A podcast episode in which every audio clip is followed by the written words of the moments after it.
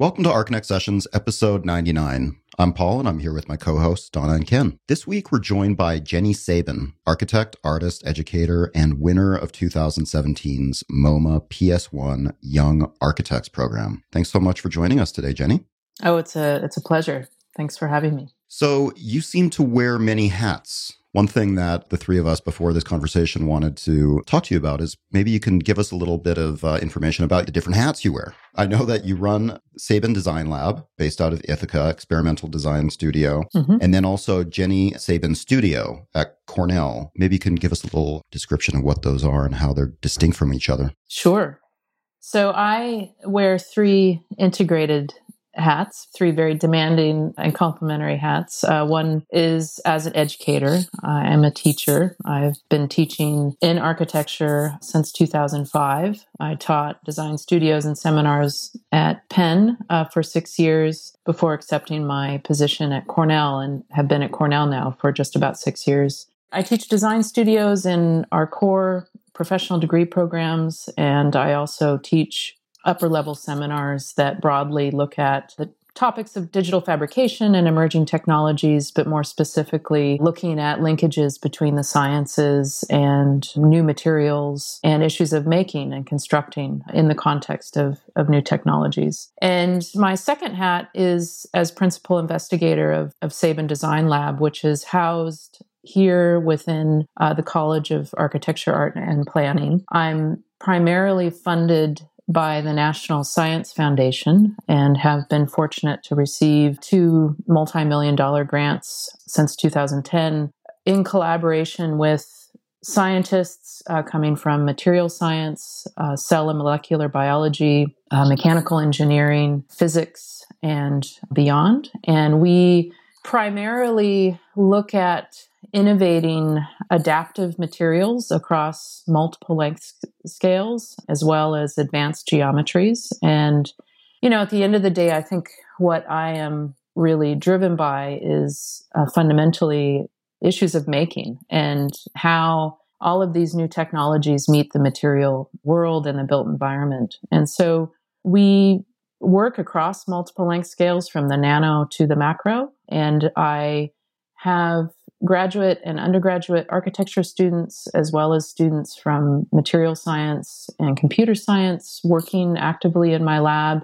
as well as uh, more senior personnel and research associates. And most recently, I have launched a new program which has taken a number of years to put into effect. I'm really excited about it. And it's a new two year Master of Science in Architectural Science with a focus on what I'm calling matter design computation. And for me, this represents over a decade of work across disciplinary boundaries. So it's, it's pretty exciting. I, I started this work when I was at Penn with a longtime collaborator, Dr. Peter Lloyd Jones, uh, who ran a lab there. He's a cell and molecular biologist, and we started Lab Studio in 2006. And that uh, has since now been formalized in my lab here at Cornell. So it's been a long, a long route. And then my third hat is as principal of Jenny Sabin Studio, and that is my um, my office, my practice. On paper, the lab and the studio are funded uh, differently, and they're housed within different uh, structures. But in reality, they're they very much influence each other. So my practice allows me to take on client projects and commissions and competitions like MoMA PS1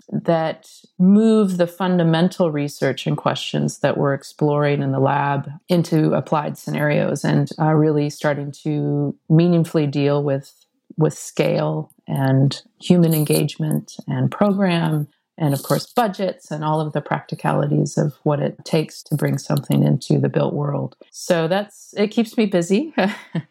And I, you know I, I get to work with a lot of amazing people both in the context of my my collaborators but also uh, clients like nike and then of course my students. So that's a summary of the the three three different hats that i wear Jenny, I know we want to talk more about the PS1 in particular event, but I think we'll get to that. That's sort of the newest topic. I wanted to delve a little more into your background. Like many architects right now, you have a degree in something different from your undergraduate degree, and then you went on to get a, a master's degree. Your undergrad degree focused on ceramics or was in ceramics, correct? Yeah, I have a BFA in ceramics and, and actually also a BA in interdisciplinary visual art. from the University of Washington. So I feel in a way looking at your body of work and sort of li- I've been listening as we have done some preparation for this podcast into some of the talks you've given over the years. And it seems like there's a almost a returning back to your roots happening in your work because you are starting or you have been exploring some more of ceramics, you know, and not just in terms of material, but I think anyone starting in ceramics, and correct me if this isn't your experience, but my husband has a degree in ceramics.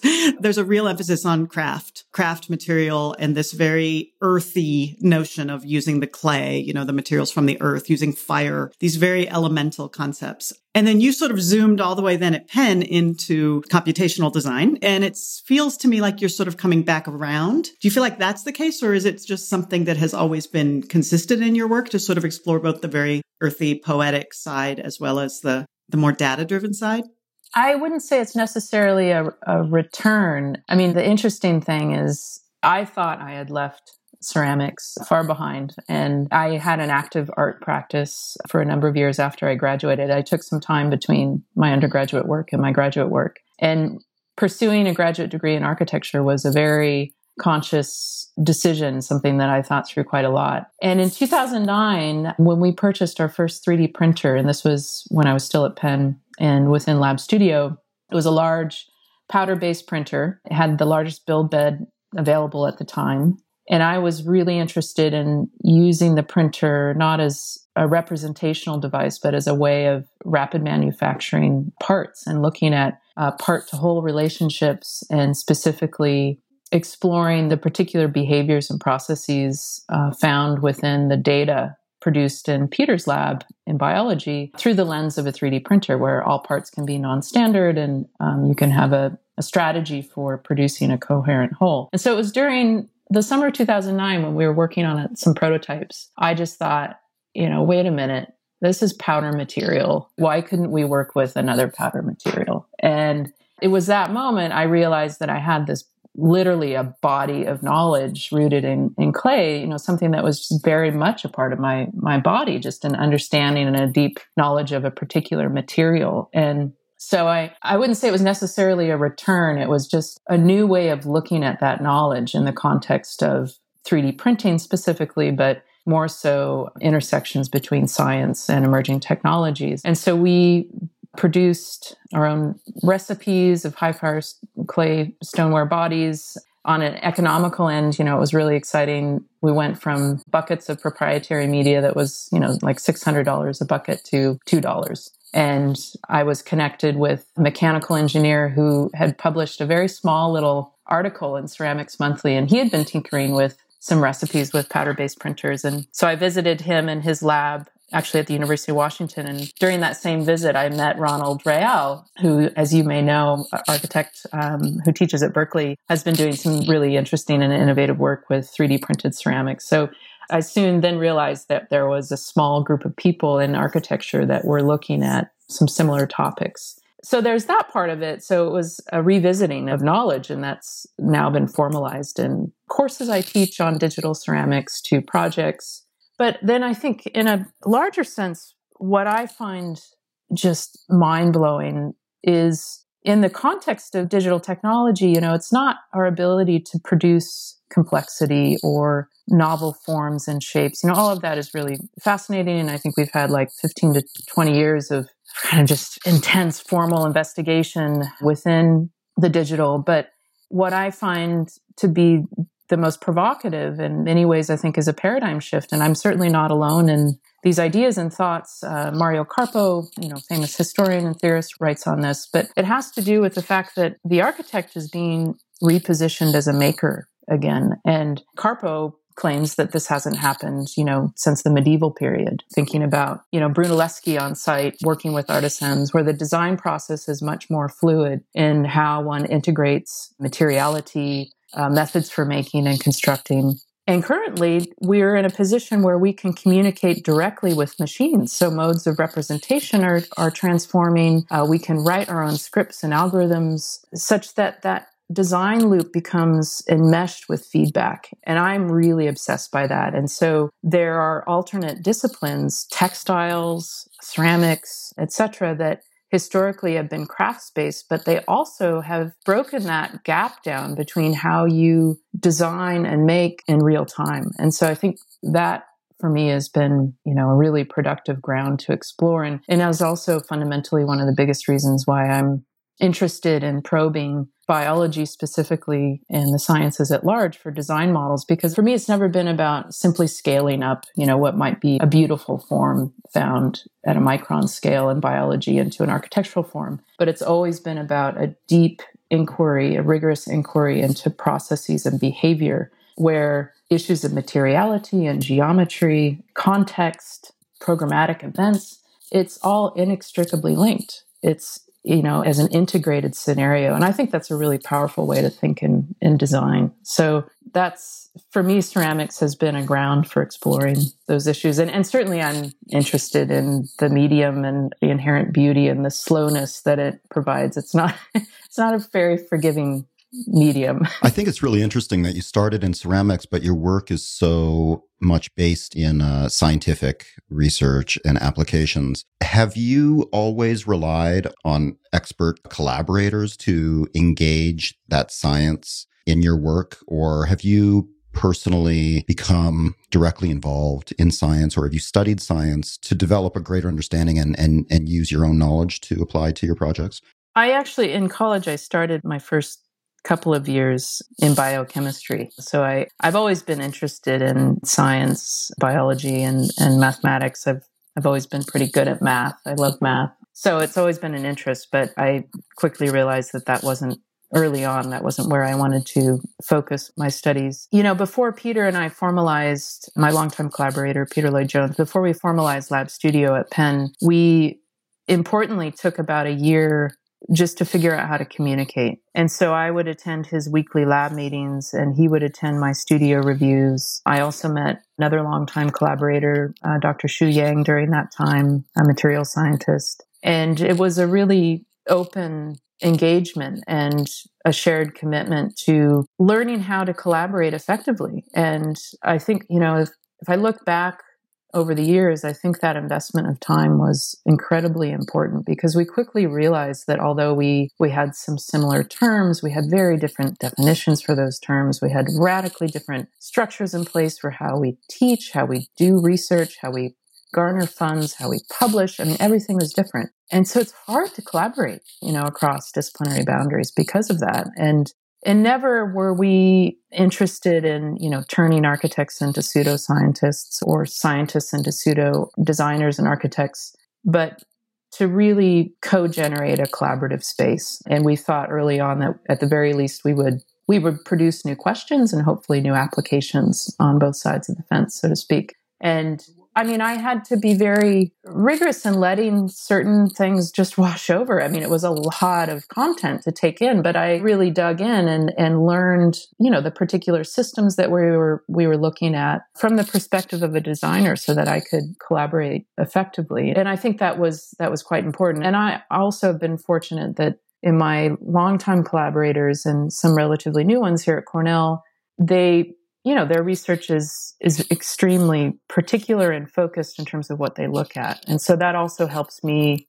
filter because you know i mean it's a vast world and you can get quickly lost in the amount of, of content that there is to work through. So what do you think are some of the most challenging aspects of learning how to collaborate with a partner? You know maybe something that that young architects listening to this can you know be mindful of as they start a new collaboration I think patience is is really important. I think to collaborate and to produce effective results, whether it's a you know a published paper with co-authors or it's an actual prototype, you know, it takes time and it takes time to get funding to do the work. And you know, I've it's I've had to learn a lot on my own. And I owe so much to my scientific collaborators for showing me the ropes in terms of what it takes to go after a, a grant from the National Science Foundation. You know, it's a two year process. So I think patience is really important. I also think, you know, there are some really big differences in the way that science is done and, and the way that we work as designers. We project, we make things, we put things into the world, we apply things, we create problems. Whereas a lot of my collaborators do fundamental research. You know, they're the science they do is not invested in application. So that's very different. And that's been a hurdle for me to get over. You know, how does one operate as an architect in a collaborative team where scaling up is not necessarily that important to everybody that's on the team? And so, yeah, I think understanding how we do things differently and, and being respectful of that. And I think for me, being able to operate as a designer in science has been amazing, you know, and to be effective in someone's research that's engaged with cancer. I mean, that, that's a, that to me just is, is mind blowing and incredibly important. So I, I think, yeah, I think patience and, and also my collaborators are, are also friends. Um, I think developing those relationships is, is really important and can be really helpful in terms of, of moving forward. So, Jenny, this is uh, Ken Kunze. You know, when I was looking at the video and I was reading a little bit of the abstract from your website about Lumen, mm-hmm. one of the things I really liked. First, I liked the idea of the the, the title of the piece called Lumen. I, I like the, the, the double play; it's pretty fantastic. But I also like the idea that the one sentence I picked up right away was "Lumen is a feminine form," mm. and I thought the the video showing that knitting is a very feminine act. And I thought, could you talk a little bit about like the process of why you decided to use knitting in this piece and how does that connect with um, the overall narrative and you as a designer? Sure. So I'll, I'll answer the first part. Well, I'll answer the, the knitting part in two ways. The, first of all, the material system that is employed in Lumen is something that I've been developing now for almost six years. And it's a material system that I essentially came up with uh, designed, invented as part of a, a, commission that came to me through Nike in 2012. That was part of their Flyknit uh, collective, and I it was a pavilion project uh, in New York City, and I proposed to them to produce a pavilion that would be uh, knitted, that would also be steered by human biodata. And so it was during that that first project that I struck up a working collaboration with Shima Seiki, and their at the forefront of what they call whole garment knitting. And what that is is seamless 3D knitting, and which was perfect for the, the project that I was working on for Nike.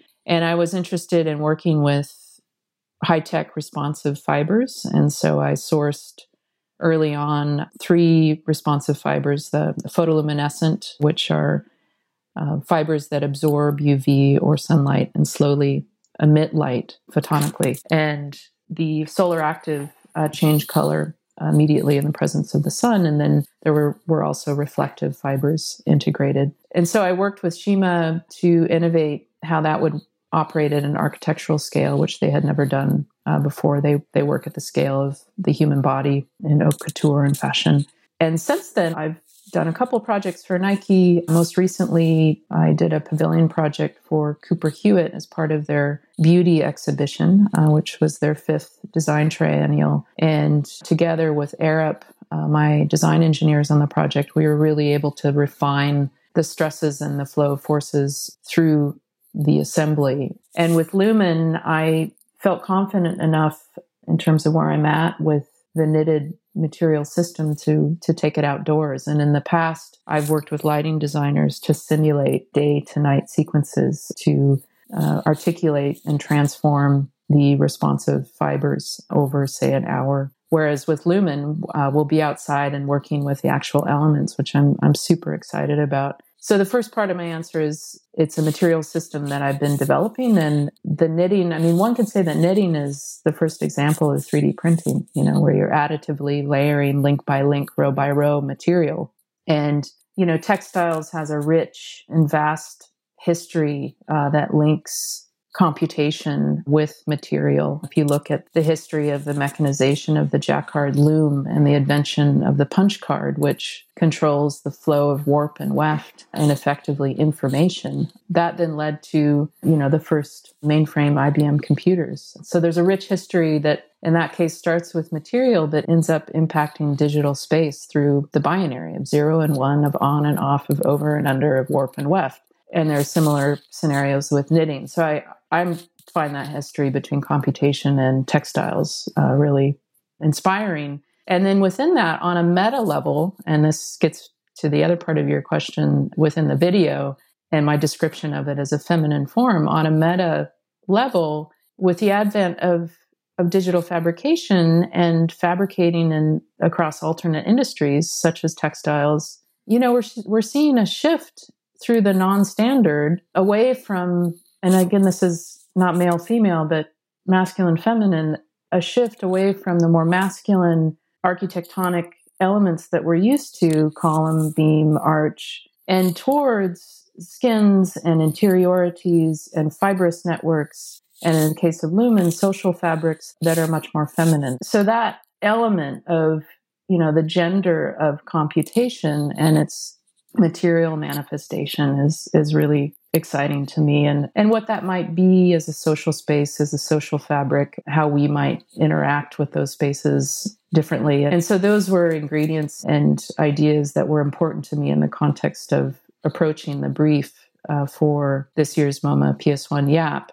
You know, I was really interested in issues of materiality, of transformation, of a co-produced materiality between the architecture and the installation and people and their engagement with it. And so Lumen will be very different throughout the day and night in terms of how one experiences it. And that's both from the the literal technicalities of of how the material is assembled and knitted and the kind of complexity that it produces from the stitch to the conical stalactite forms to the overall canopy down to how it's distributed and spatialized as an architecture that is is more informal and so that's where those those topics came in in terms of the feminine and and the knitting as i've been looking at the plan and, and looking at some of the um the diagrams and it's a very substantial project. And one thing I, am never quite sure if we talked to Andres Jaque before about his project for PS1. And the one thing I'm never quite sure I understand, or if anyone in the audience understands, is is I mean, can you talk a little bit about the program, the effort to produce the work, the time frame in which you have to complete the work and install the work, and then what your measure of success is? Because I think these things happen, and there's a lot of criticism, and I'm sure you don't pay any attention to any of the criticism, but I, I tend to see the criticism, and I'm like, does anyone really have a, a real complete understanding of what the effort here is? What's really in the effort at doing this? This particular installation. There's a program, correct me if I'm wrong, it's pretty much the same thing every year, correct? There's a couple of parameters and you design something around those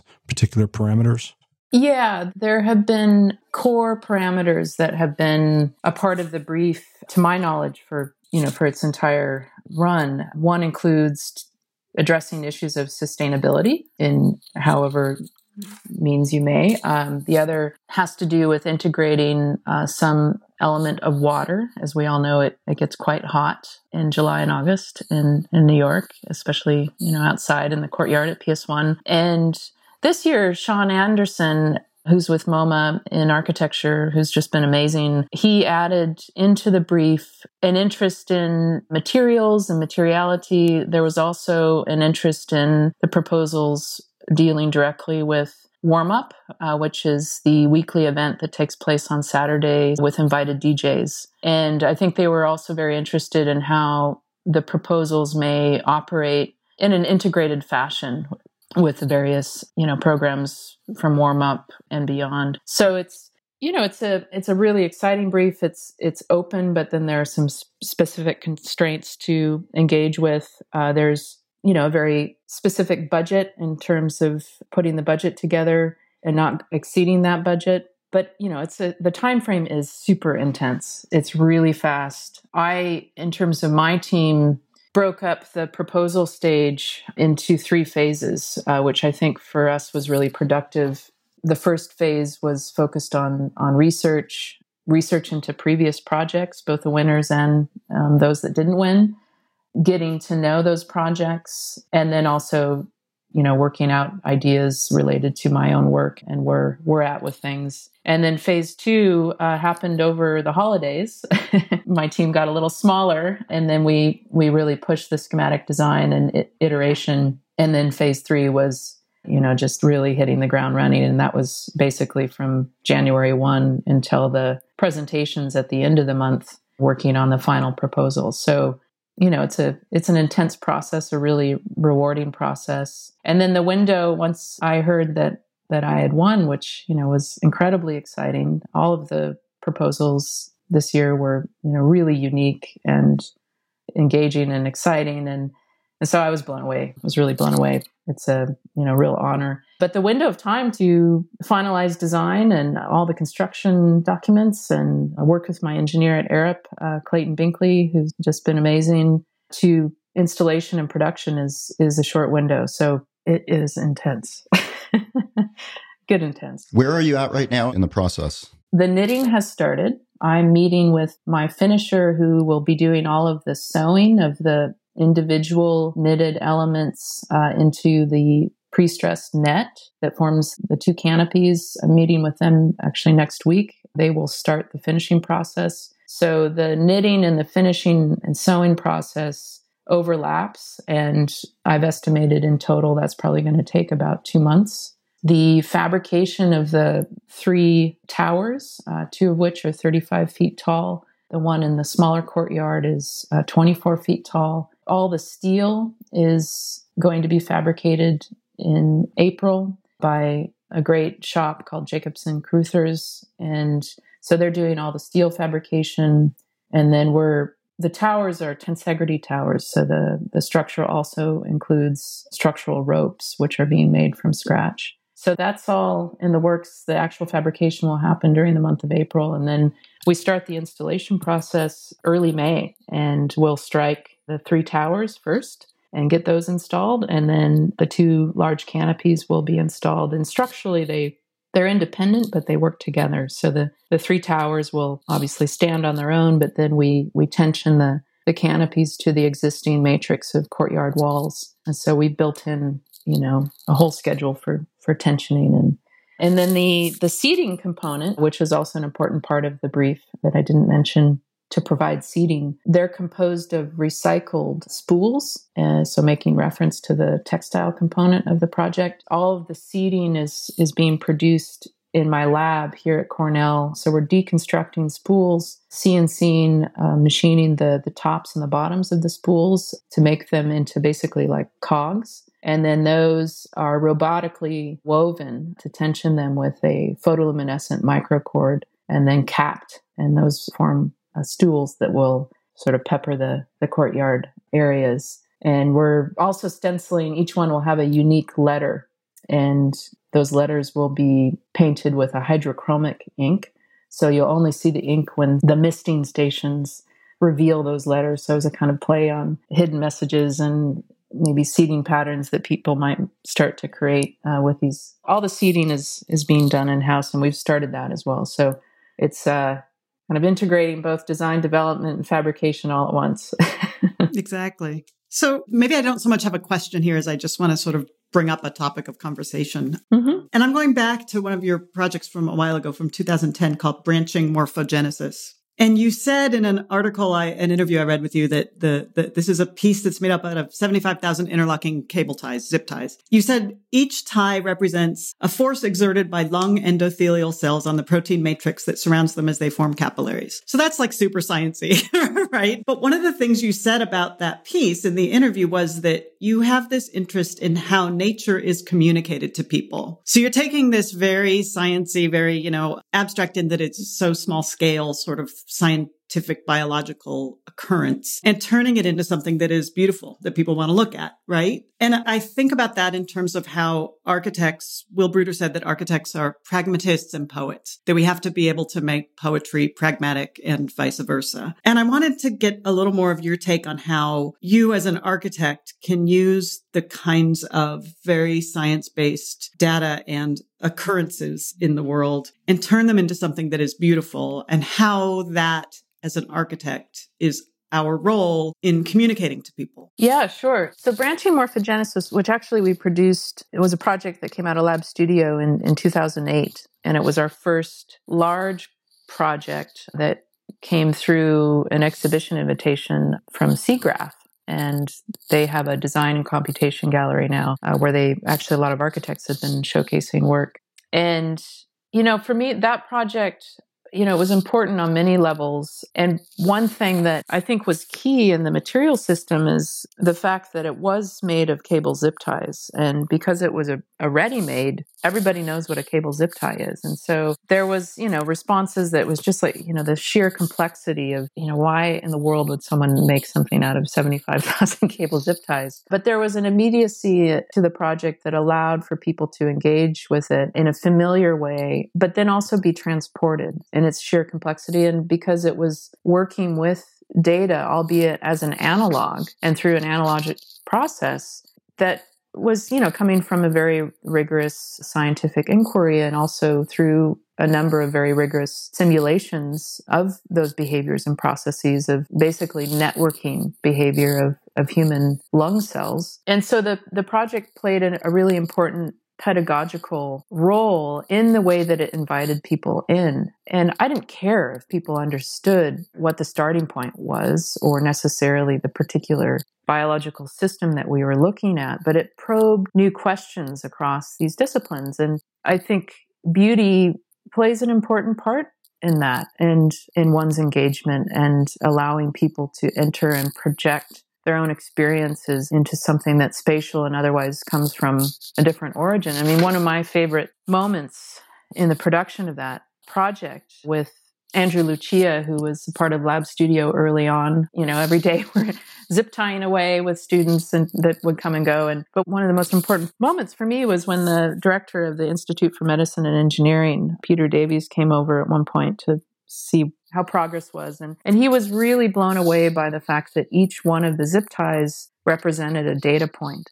So here he was coming in, looking at it through the lens of a scientist. And again, it didn't matter that zip tie was truth or not. You know, they, they don't know what the, the truth is. It was the fact that it allowed for a different way of, of entering and, and maybe even the generation of new hypotheses, you know, that through the production of a spatial construct, a beautiful immersive construct, it allowed for a new way of looking and seeing. And I think in all my work, whether it's the collaborative research or the applied projects running through my studio, there's an element of the design process that is very enmeshed in advanced digital computation and writing scripts and algorithms, exploring behaviors and processes, sometimes coming from biology, sometimes exploring mathematics. You know, there are different starting points. But then there's always a phase that moves into the analog and it's slow and it's it's very much about the human and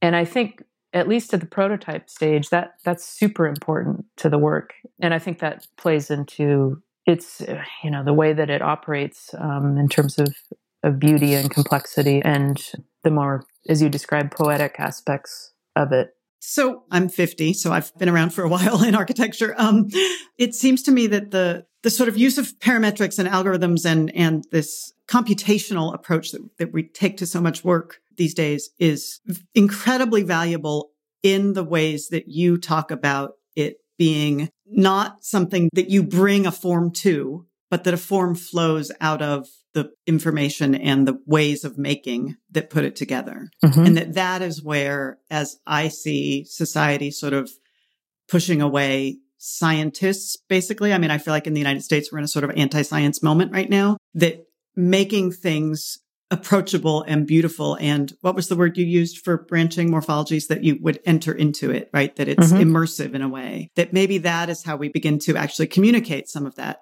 very important data to people without being seen as suspicious, right? Yeah, no, absolutely. I think I think new models for communication are really important operating at all scales and you know, for me the immediate bridge actually was through in terms of starting to work with with Peter and Shu and others was through visualization and simulation. And so on the one hand, it was was bringing a set of skills uh, to model data, to spatialize data through different means, to reveal it hidden structures and aspects of the data that couldn't otherwise be seen. So there was that. But then importantly, a way of thinking and a way of thinking and design that's generative, that's systemic, that's about relationships, and to be able to synthesize and operate as an architect and bringing those processes and behaviors into different material constructs, I think has been has been really rewarding and powerful for everybody involved. And over the years, that's been formalized into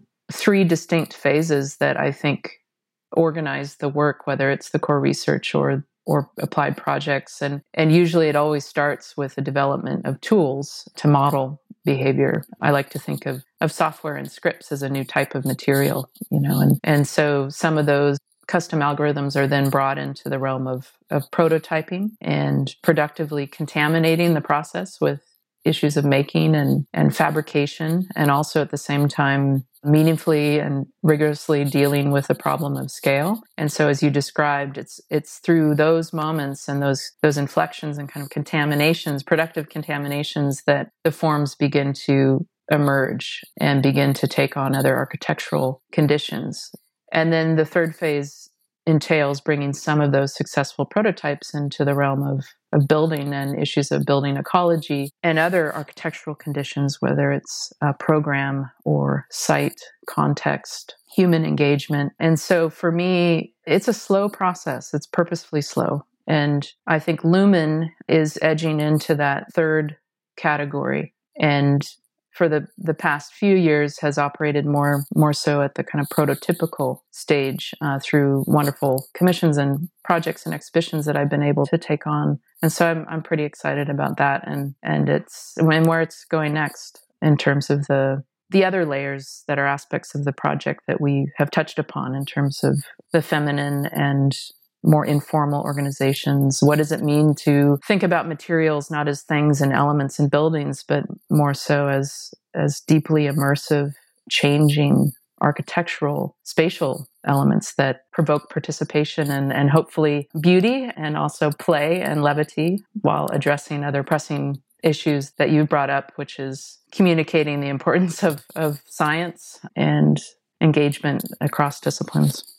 That's what's so beautiful about the branching piece is that when you look at it from uh, the one photograph on your site, it reminds, you know, when you see the larger photographs of the piece and then you see the close up photograph and reminded, well, this, there is a cilia, there's a, there's a filtering mechanism inside the lung that's supposed to, so when you see these uh, zip ties kind of performing like that that function that's supposed to expel foreign objects in the lung. I kind of I see that connection. And I was thinking when you and Donna were talking, I'm like, my mom, when we were growing up, she would collect uh, pull tabs from beer cans, and we'd make sculptures out of the beer mm-hmm. cans mm-hmm. yep. or the beer can yep. pull tabs. And I'm looking at this when we were talking about, I'm like, that's a. I mean, I just love how that how that connects with that. The one thing I was really interested in, and I'm, I've always been interested in this when anyone uh, uses science to create art. I'm always fascinated by. Do you deliberately or do you do you insert kind of bugs into the system to see what what happens when a foreign object or foreign uh, an invader uh, kind of um, like works its way? Because i think sometimes science is seen as very clean and very antiseptic but you know there's always the possibility of an intruder. What do you do with that if, if that's something you, you try to do or is it is it a byproduct of actually doing this and working with software? How does that work? Yeah well i mean i think a lot of discoveries in science also happen uh, through the unexpected things that n- maybe weren't necessarily planned, but you know have developed incrementally over time and then suddenly reveal something new. And I mean, I think in my design process, there's a purposeful injection of foreign contaminants or, or questions, uh, as you call them, invaders. But for me, that also brings into the realm of of architecture and the other you know constraints that we have to consider. But sure, occasionally as an experiment, we might look at purposefully integrating something that we're not quite sure what it'll produce. And I, I'm I never know what a project will be in terms of its final form at the beginning. You know, we think of architects as typically you you you start out with a kind of parti diagram and you design towards that diagram where I'm interested in working through a design process where that that diagram emerges over time and and can change so yeah sometimes we might you know one example that comes to mind with the knitted material assembly working with specific parameters pertaining to knitting i've gotten really interested in holes. And in knitting, you would think that if you had a high density of holes in the overall material, that it would make it much more stretchy and impact its elasticity. But it actually makes it a much more stiff um, because essentially you're arraying a lot of little tiny knots. And I mean, actually, it works like a you know cellular skin. It's really fascinating to me as an analog. So that that's been a little you know it's a specific example of of inputting another variable that you're not quite sure what it's going to do, and it's actually been a really effective variable to start to tweak in terms of controlling the flow of of tension through the the overall material structure. Jenny, I just had two more questions for you. What are you reading these days and what are you listening to? Oh boy. I tend to go back and forth in my reading. I, I tend to be reading a number of things all at once. Can I ask, since you're at Cornell, are you a fan of Matt Ruff? Have you read any Matt Ruff? Because I think everyone there has to.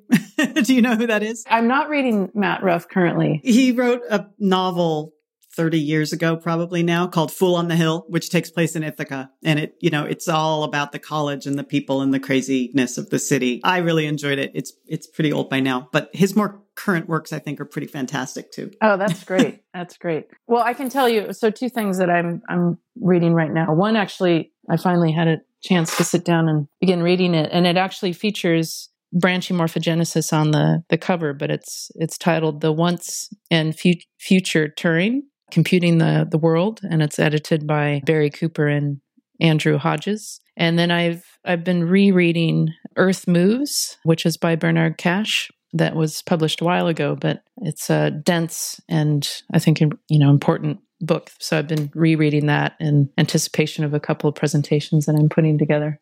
And what are you listening to? I also shift back and forth with with that too. I was just listening to the Beastie Boys actually. Which album? The one that has what comes around on it, uh, Paul's Boutique. Oh, Paul's Boutique is the best. It is the best. it's the best one. Yeah, it is the best. I grew up in Seattle and so experienced the birth of grunge, went to many of the first concerts of some of those famous bands, Nirvana, Pearl Jam, etc. So that was a pretty exciting time. So I tend to gravitate towards the 90s for for music. Well, Jenny, it was so nice having you on the show. Personally, I cannot wait to geek out at Lumen when it's finished in, in New York this summer. It sounds really fascinating. And your description of it has made it even that much more interesting. Yeah. So thank you so much. Oh, it's a pleasure. It's been just great chatting with you guys. Uh, thanks for the opportunity. And I look forward to uh, having you visit Lumen. I look forward to that as well. And thanks to everybody out there listening. If you have any questions, comments, or suggestions, you can reach us on Twitter at our Twitter account, Arc Sessions, or with hashtag ArcConnect Sessions. You can also send us an email to connect at arconnect.com with comments or suggestions. And if you enjoy the podcast, please consider rating us on iTunes. Talk to everybody in a couple weeks.